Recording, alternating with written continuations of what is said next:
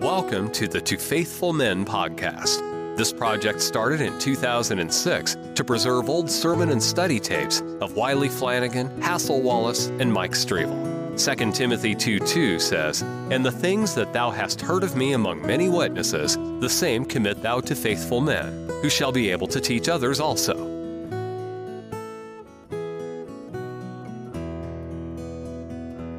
Our Heavenly Father, we're thankful to Thee for this day, for this opportunity to gather in Thy name, to meet together in an assembly, the purpose of which is to praise Thee. Help each one of us to remove from our thoughts all vanity, enable to concentrate our minds upon Thee, upon Thy Word, recognize that thou art the supreme being. Thou art immutable, that thou cannot lie.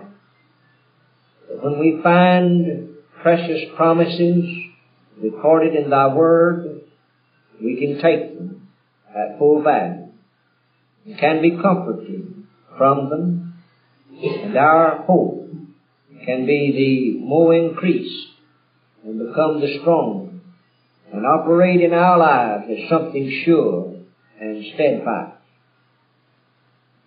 We thank Thee for Thy church and kingdom preserved in this earth. We thank Thee for these that have gathered at this time in an effort to praise Thee. And we beg Thy blessing to be upon each one that is thus gathered. We pray for the welfare of thy church and kingdom in this earth, for its prosperity, for its increase and growth. We pray for our nation, for the leaders, as they occupy positions of responsibility. They will look to thee, to thy word, from it get principles that would be proper and right, that we might as a nation operate under thy hand in a way that's pleasing. We would pray, Heavenly Father, for the sick and the afflicted. We would pray if it can be in accordance with thy will that they may be recovered to health. If not, that they may be reconciled to their condition and position in life, being able to say, Thy will be done in earth even as it is in heaven. Bless us now in our endeavor to go into Thy Word, and from it gain instruction and information that will be strengthening to ourselves and enable us to even in a better way praise Thy name. We beg for the forgiveness of our sins. We beg for the leadership of Thy Holy Spirit. We beg for meditation in Thy name. We rest in Thy preserving influence of thy grace, believing firmly and strongly that according to thy grace we shall see thee finally in all of the holy perfections of eternal bliss and glory, where we can praise thee forever. We beg for Jesus' sake. Amen.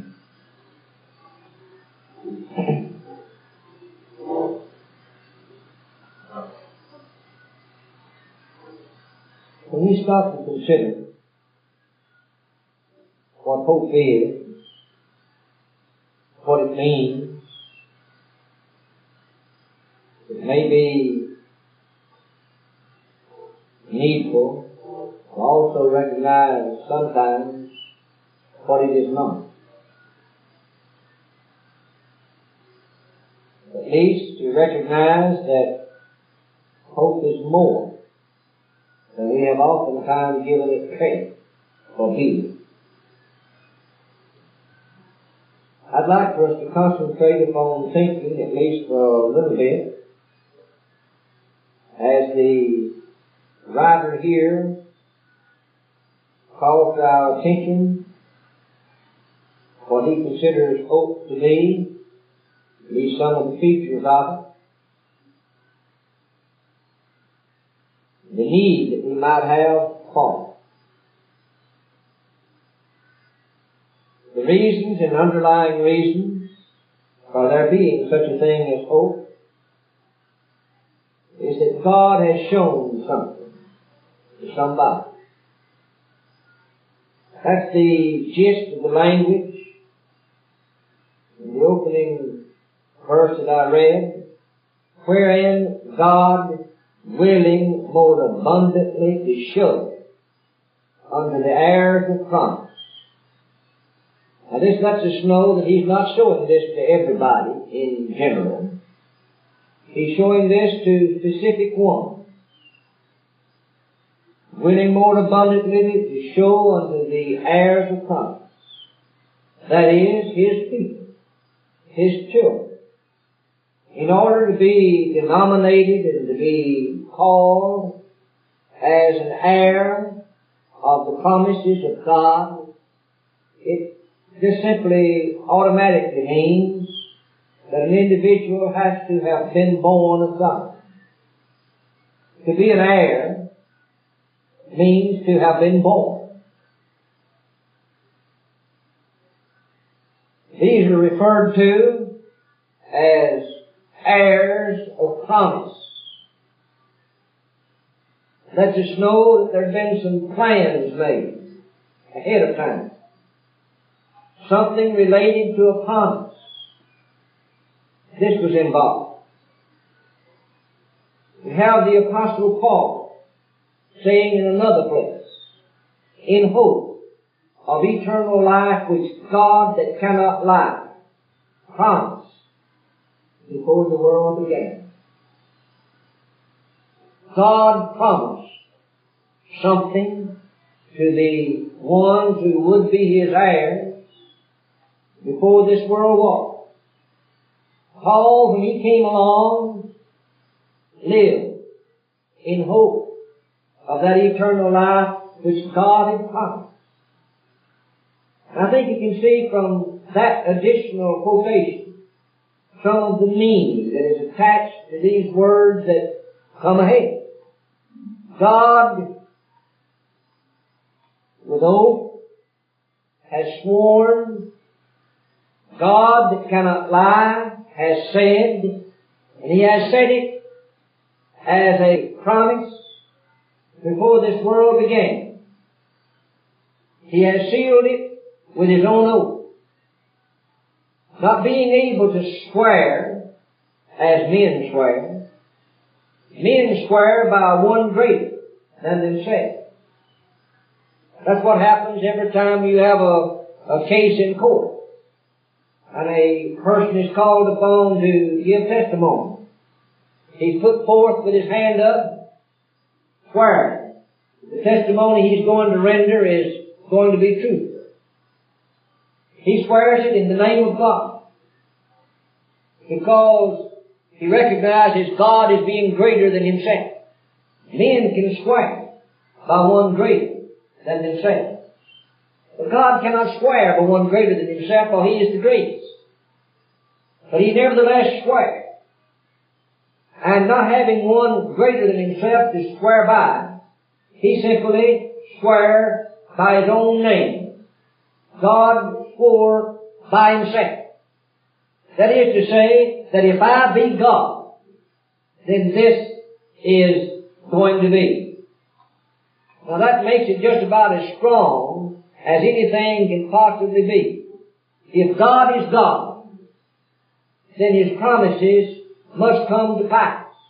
If His promises fail to come to pass, then we can just take the opposite and recognize there is no God. God is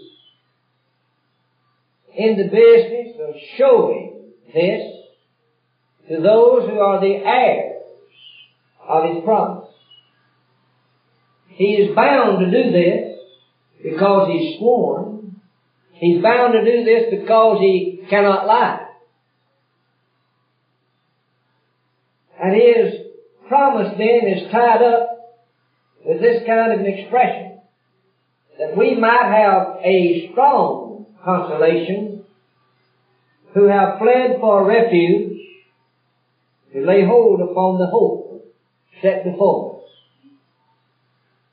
I'm confident that there are many people in this world today that have hope within them, but have not properly possessed it, have not properly laid hold upon it, and as a result do not achieve the strong consolation that is possible by laying hold upon the hope that is set before them.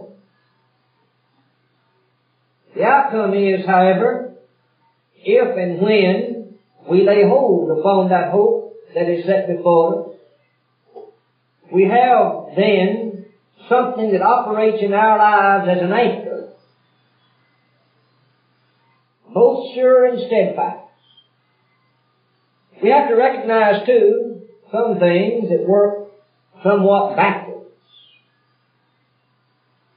As hope is an anchor of the soul, we might consider our ship, our life, as we are sailing upon the sea of time. The anchor itself being centered in Jesus, which we hope we have, which hope we have as an anchor of the soul, both sure and steadfast, and which entereth, entereth into that within the veil, where Christ is entered. Now that's like the comparison, except it's going to wind up working backwards, the comparison of a ship on the sea. As its anchor goes down into the sea, out of sight, as it attaches itself to the ground, or at least comes to rest upon the ground, in order to steady the ship, to hold it, to keep it uh, still, or at least as still as is possible. This is the idea of the normal anchor. We have the anchor here pictured as we are traveling upon this sea of life. We are virtually more or less in the picture upside down. Sometimes we feel about that way. But anyway, the anchor is attached to Jesus, who's out of sight, behind the veil, in the portal of glory, in the presence of God. But nevertheless, we lay hold upon hope as an anchor of the soul, anchored to Him that is behind that veil, out of our sight.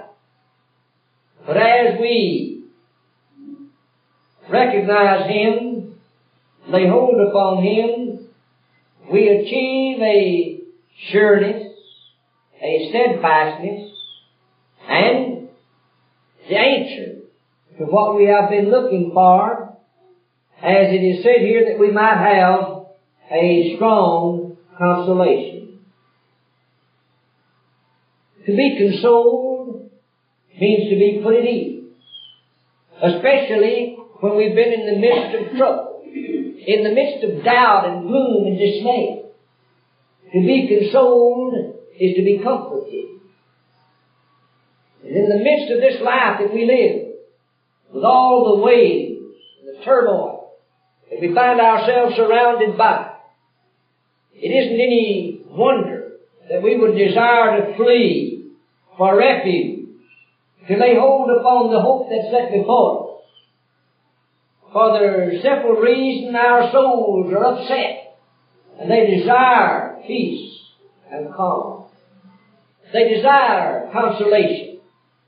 And this is the kind of answer that comes as we lay hold upon Him who is our hope.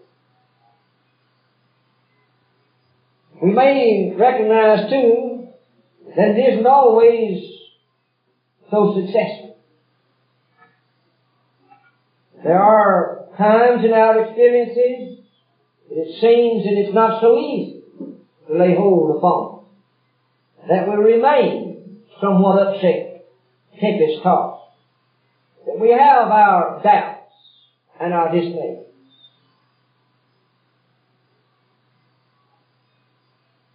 And to that person who has never had doubt or who has never had dismay,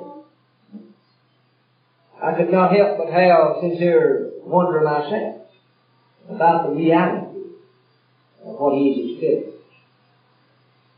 Because such an experience is not like the experiences of the people of God. They had their doubts. They had their dismay. I know that doesn't sound like a popular concept, but that doesn't matter. What we're concerned about is what the Word of God teaches. I've always turn to one place and I think of another that uh, might be interesting to read for just a moment.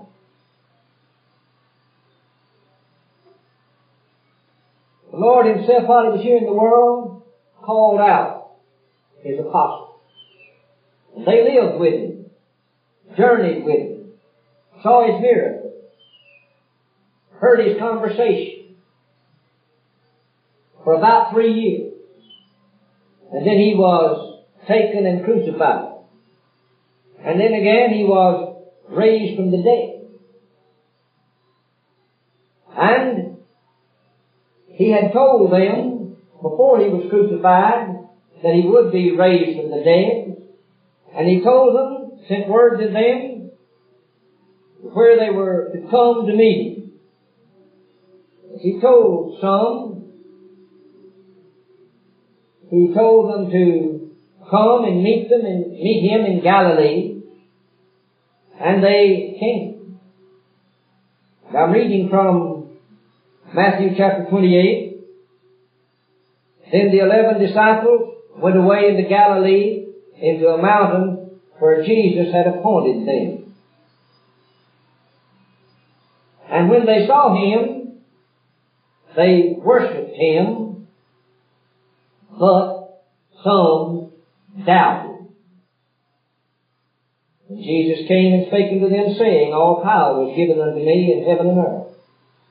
And he goes on to say, Go ye therefore and teach all nations, baptizing them in the name of the Father and the Son and the Holy Ghost, teaching them to observe all things whatsoever I've commanded you, and lo, I will you all the way, even into the world. But what I wanted to get to your attention is, these men who were apostles, who had been with Jesus day in, day out, for about three years of time, had seen him change the water into wine, had seen him raise Lazarus from the dead, had seen him heal the blind, the lame, the dumb, the spirits were, uh, evil spirits were subject to him, uh, the little daughter of Jairus was raised from the dead, had seen all of these kinds of things. And were now even eyewitnesses of Jesus Christ who had been crucified himself, buried, and now resurrected from the dead. It says it. When they saw him, they worshipped him with some doubt. You and I haven't even seen what they saw. Not really. There's any question in our minds why we might sometimes doubt, they doubted.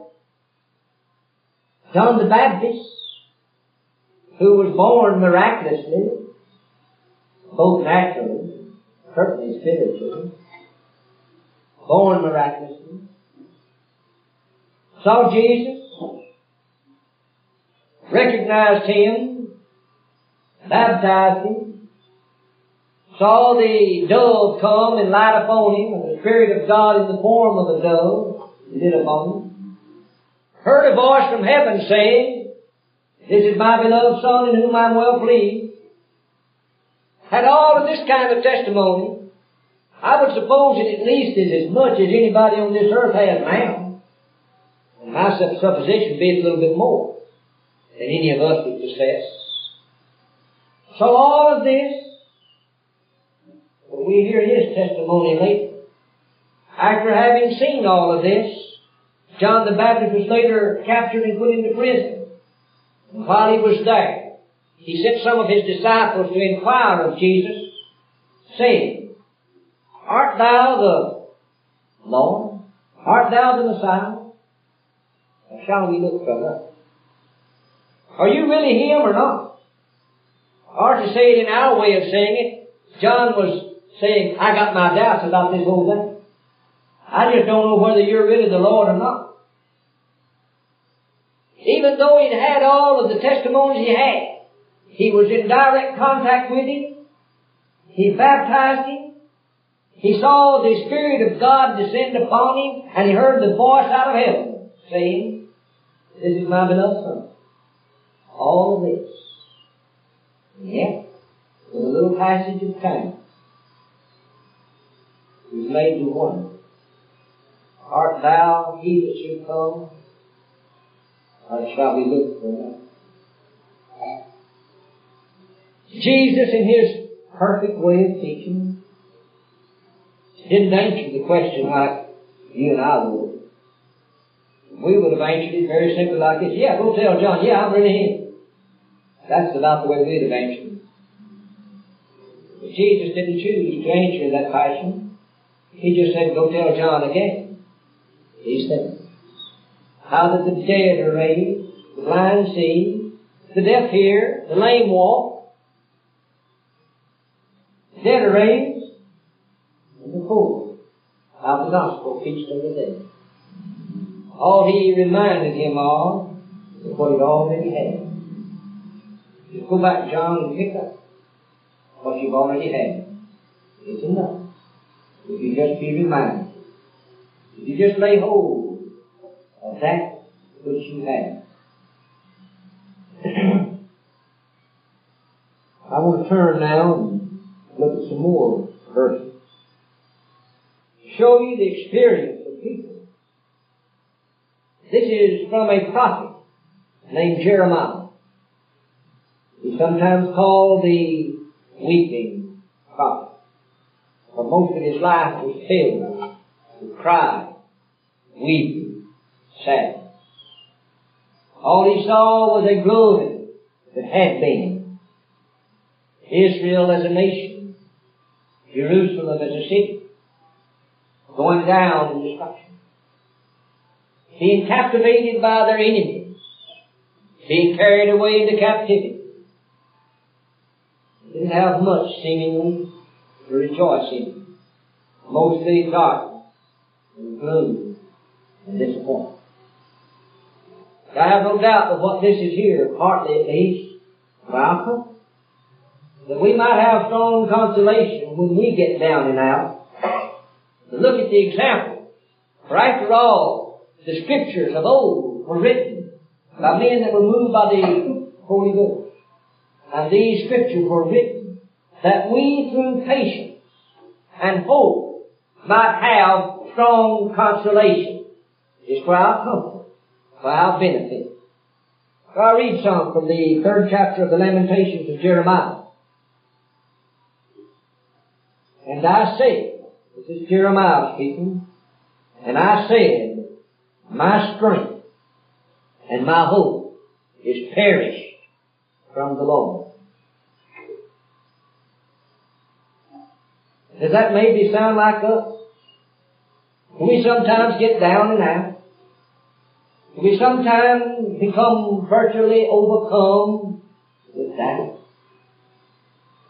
Remember, this isn't all that terrible when we have some understanding, when we have some knowledge, when we can be reminded again and again that God is showing things to His heirs and prophets. He's reminding us again and again that He doesn't lie. He's reminding us again and again that His promises are sure. His promises are real. They do not fail. Jeremiah says, the strength, the hope perish from the Lord. But remembering mine affliction and my misery, the wormwood and the gall, my soul hath them still in remembrance, and is humbled in me. This I recall to my mind. Therefore have I hope.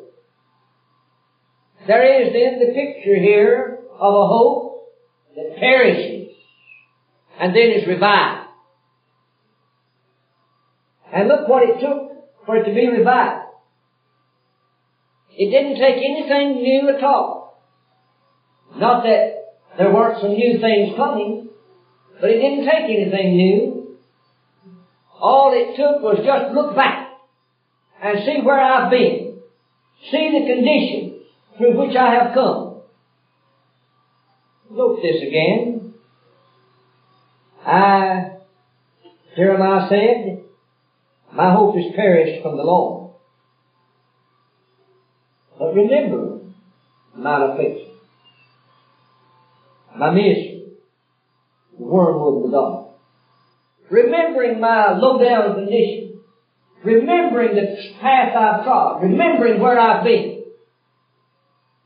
I look back. it doesn't matter how low it has gone. God can He can't Regardless of how sad circumstances have surrounded me by, God can He's never turned me loose. Therefore I have hope. And that is just quick as I remember that. Even though I may at the moment say, it's all gone from me. All I gotta do is just look back. And I can see the evidences here and there of the mercies of God that have been done. God's been showing to me His promise. He's been showing to me, that's an evidence. I'm an heir of His. He's shown me many things, time and again.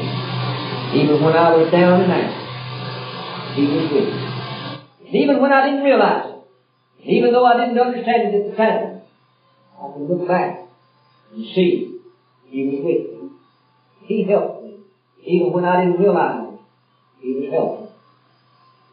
Jeremiah thus was able to say, I look back and I see where I've been. I can see what my strength has been in the midst of my weakness. And right in that very weakness, I had a strength that I didn't know of. It isn't any wonder that when we turn to the New Testament, we hear the name of the Apostle Paul as he says, When I am weak, then am I strong. When I can see myself as nothing, it is then that I can see the Lord as my all in all. You may rest well assured that as long as we're looking to ourselves and see ourselves as great and mighty, we haven't got time to look for the Lord. And don't say we don't get in this position because we do. There isn't a one of us. But what sometimes gets the notion, I can do it. I can handle the situation. When we are faced with the realities of life, the issues of life, and of death, sometimes humble within ourselves. Remember that we all have misery, wormwood, God.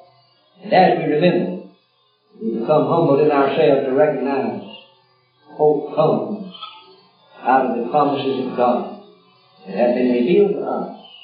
We have some little degree of understanding of that. Not all, just a little bit. Just as soon as this happens, as Jeremiah recalls the mind, the bitterness, agony, the misery through which he has gone, he says, then I have hope. And then he bursts forth into the bright sunlight of God's revelation, as it is shown to him, it is of the Lord's mercy that we are not consumed because his compassion fail not. They are new every morning. Great is thy faithfulness. The Lord is my portion, saith my soul. Therefore will I hope in thee. When we can recognize the Lord is my portion, the Lord is my part. When we can lay hold upon Him, it isn't any wonder then that He becomes the foundation of our hope.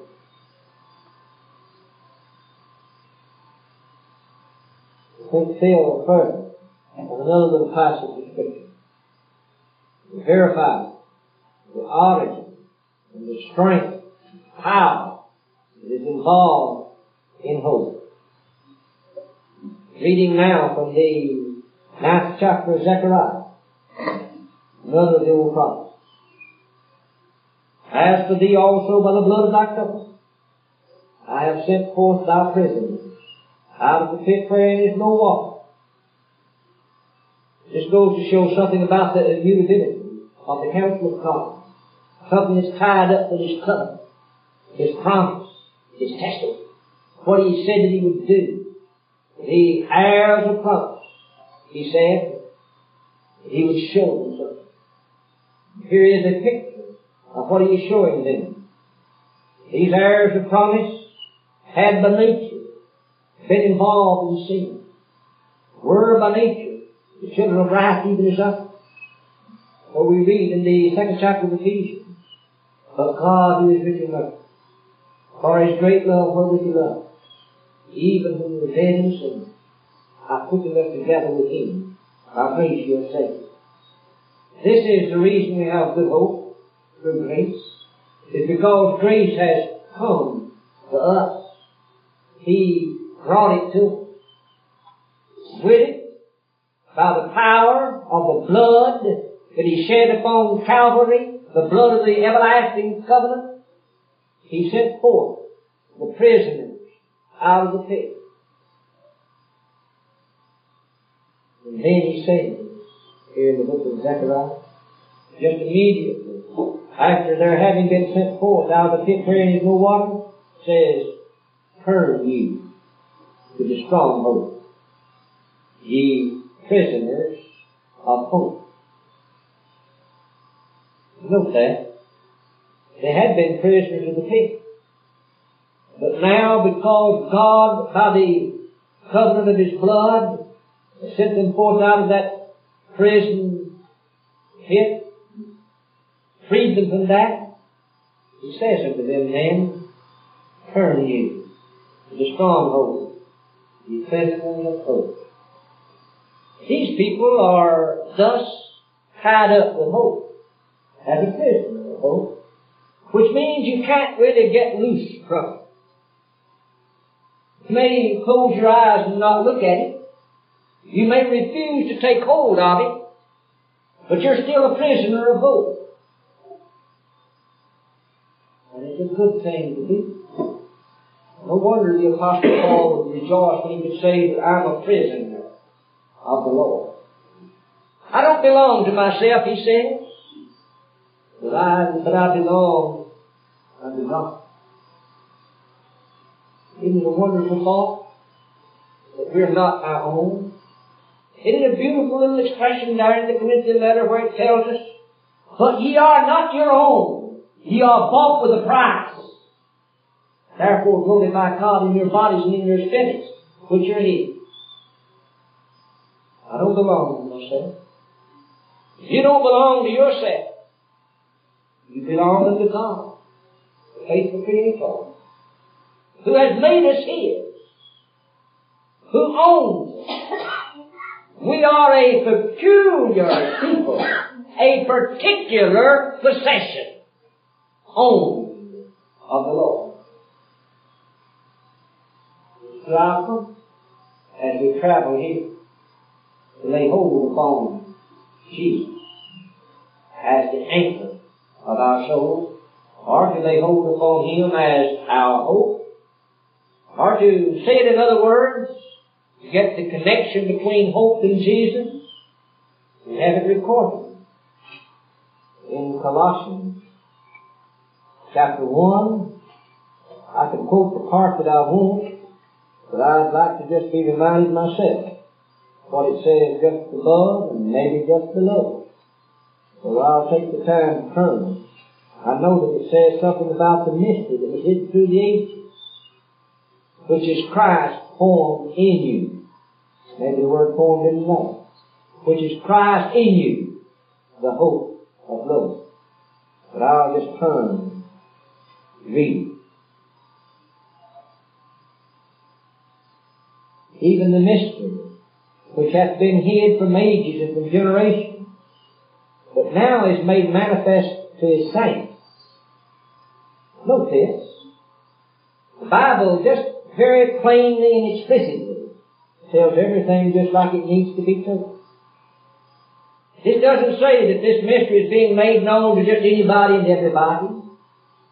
This mystery is being made now manifest to the saints. That is, to those that are heirs of the promise.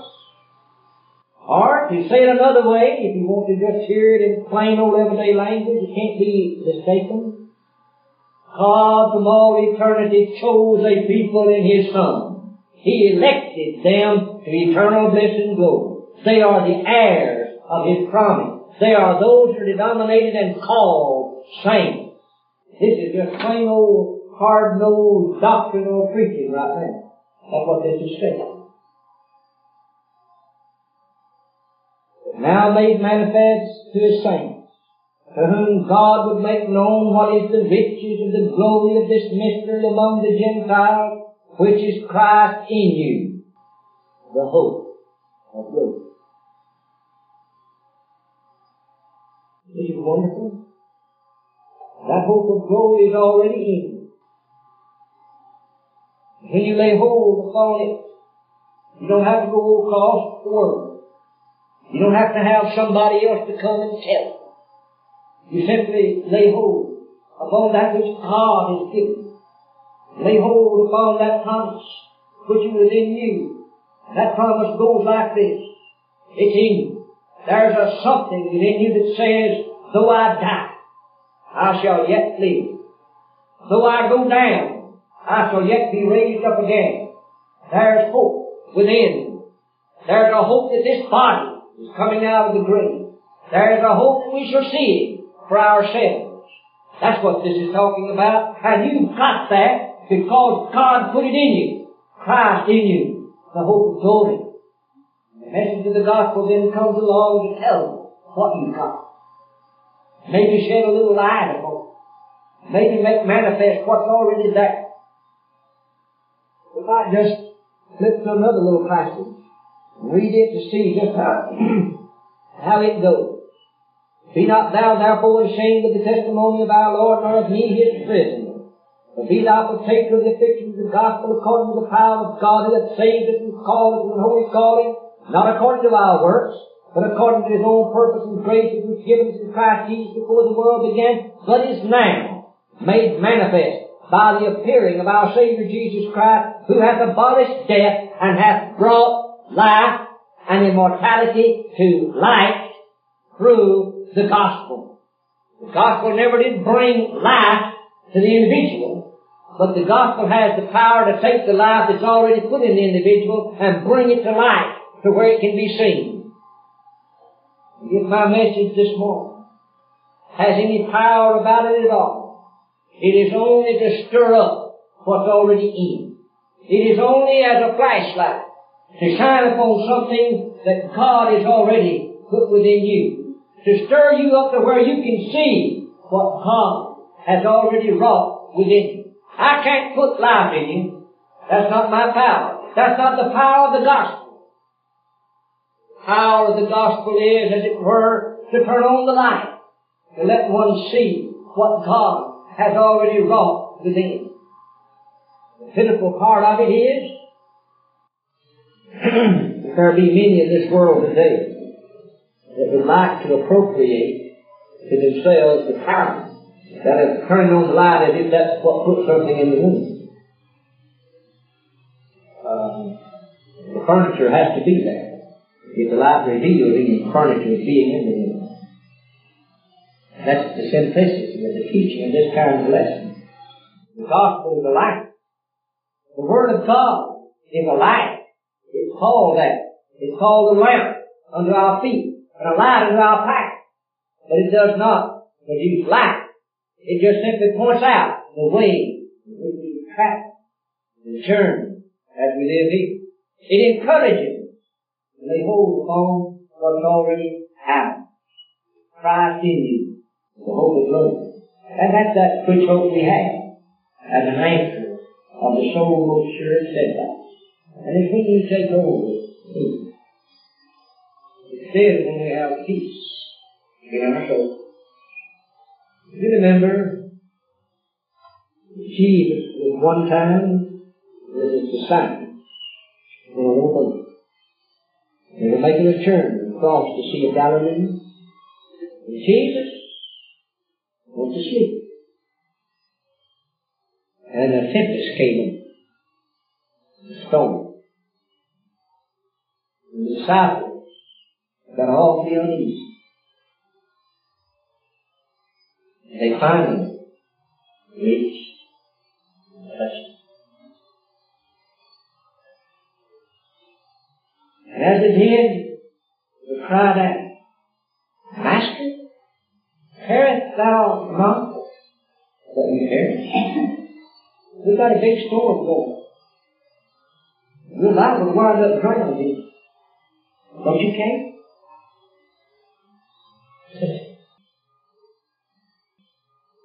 Lay hold upon him. Touch. He spoke to him, not afraid. He would speak. He would just say with that omnipotent voice of his, peace. He still. And the Hebrew. That was a great point. Did you know that in the midst of all the sorrows that you have, regardless of how deep they are, regardless of how shattering they may be, to be able to touch Him, satisfied. It's the laying hold upon Him. And it is verifying to yourself. The promises of God. God is faithful. And His mercies are new every day. If we would just take the time to see, if we would just take the time to lay hold upon those precious things He has promised, only to come to conclusion by reading a little bit out of song.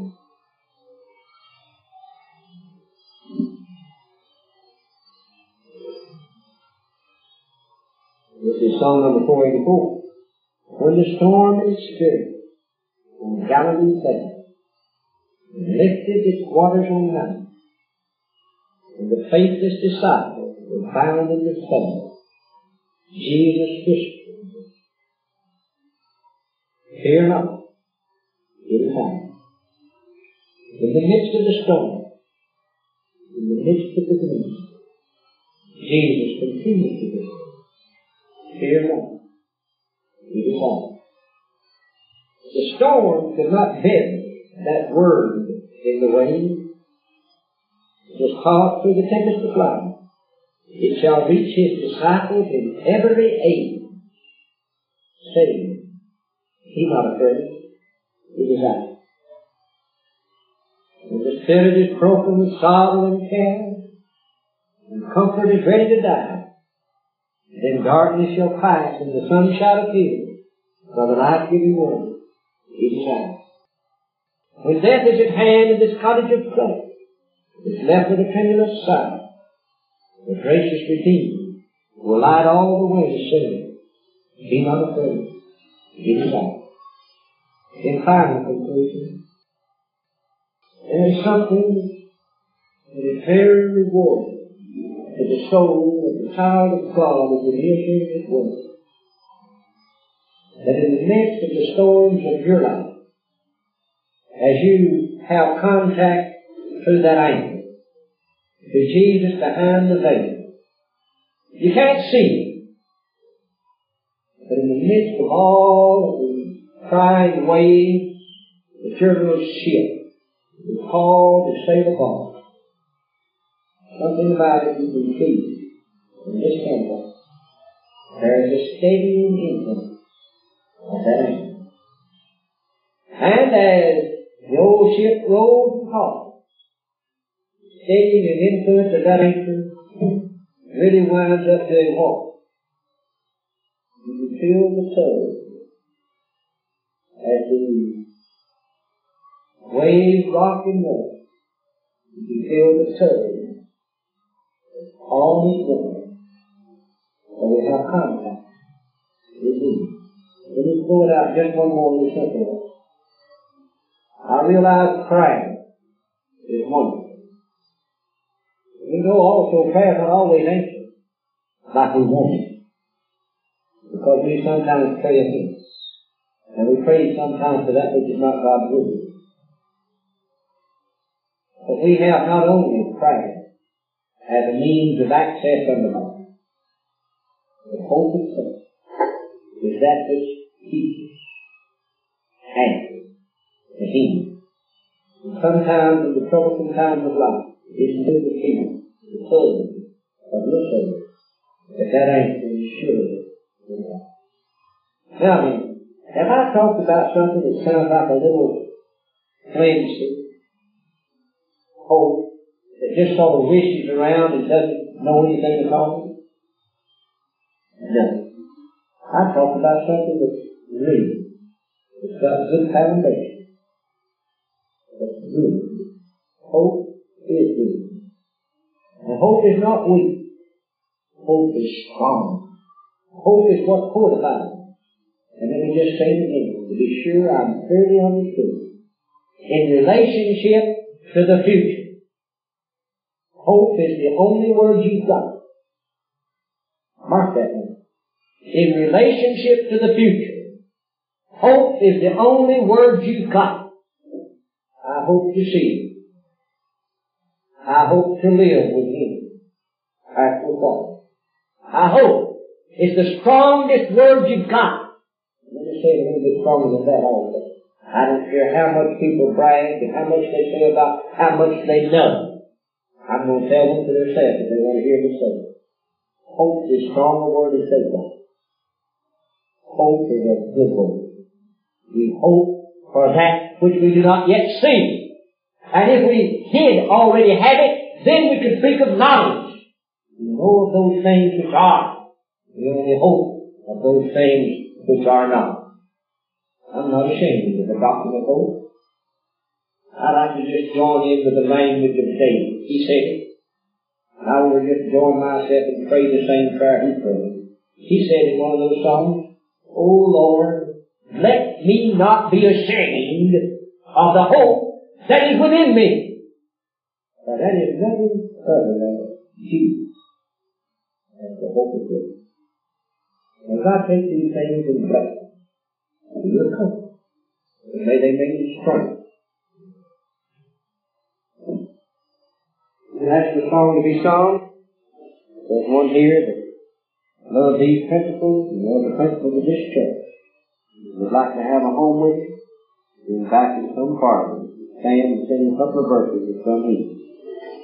You had a selection. Well, if you have one. I didn't particularly have one. Uh, 597. 597.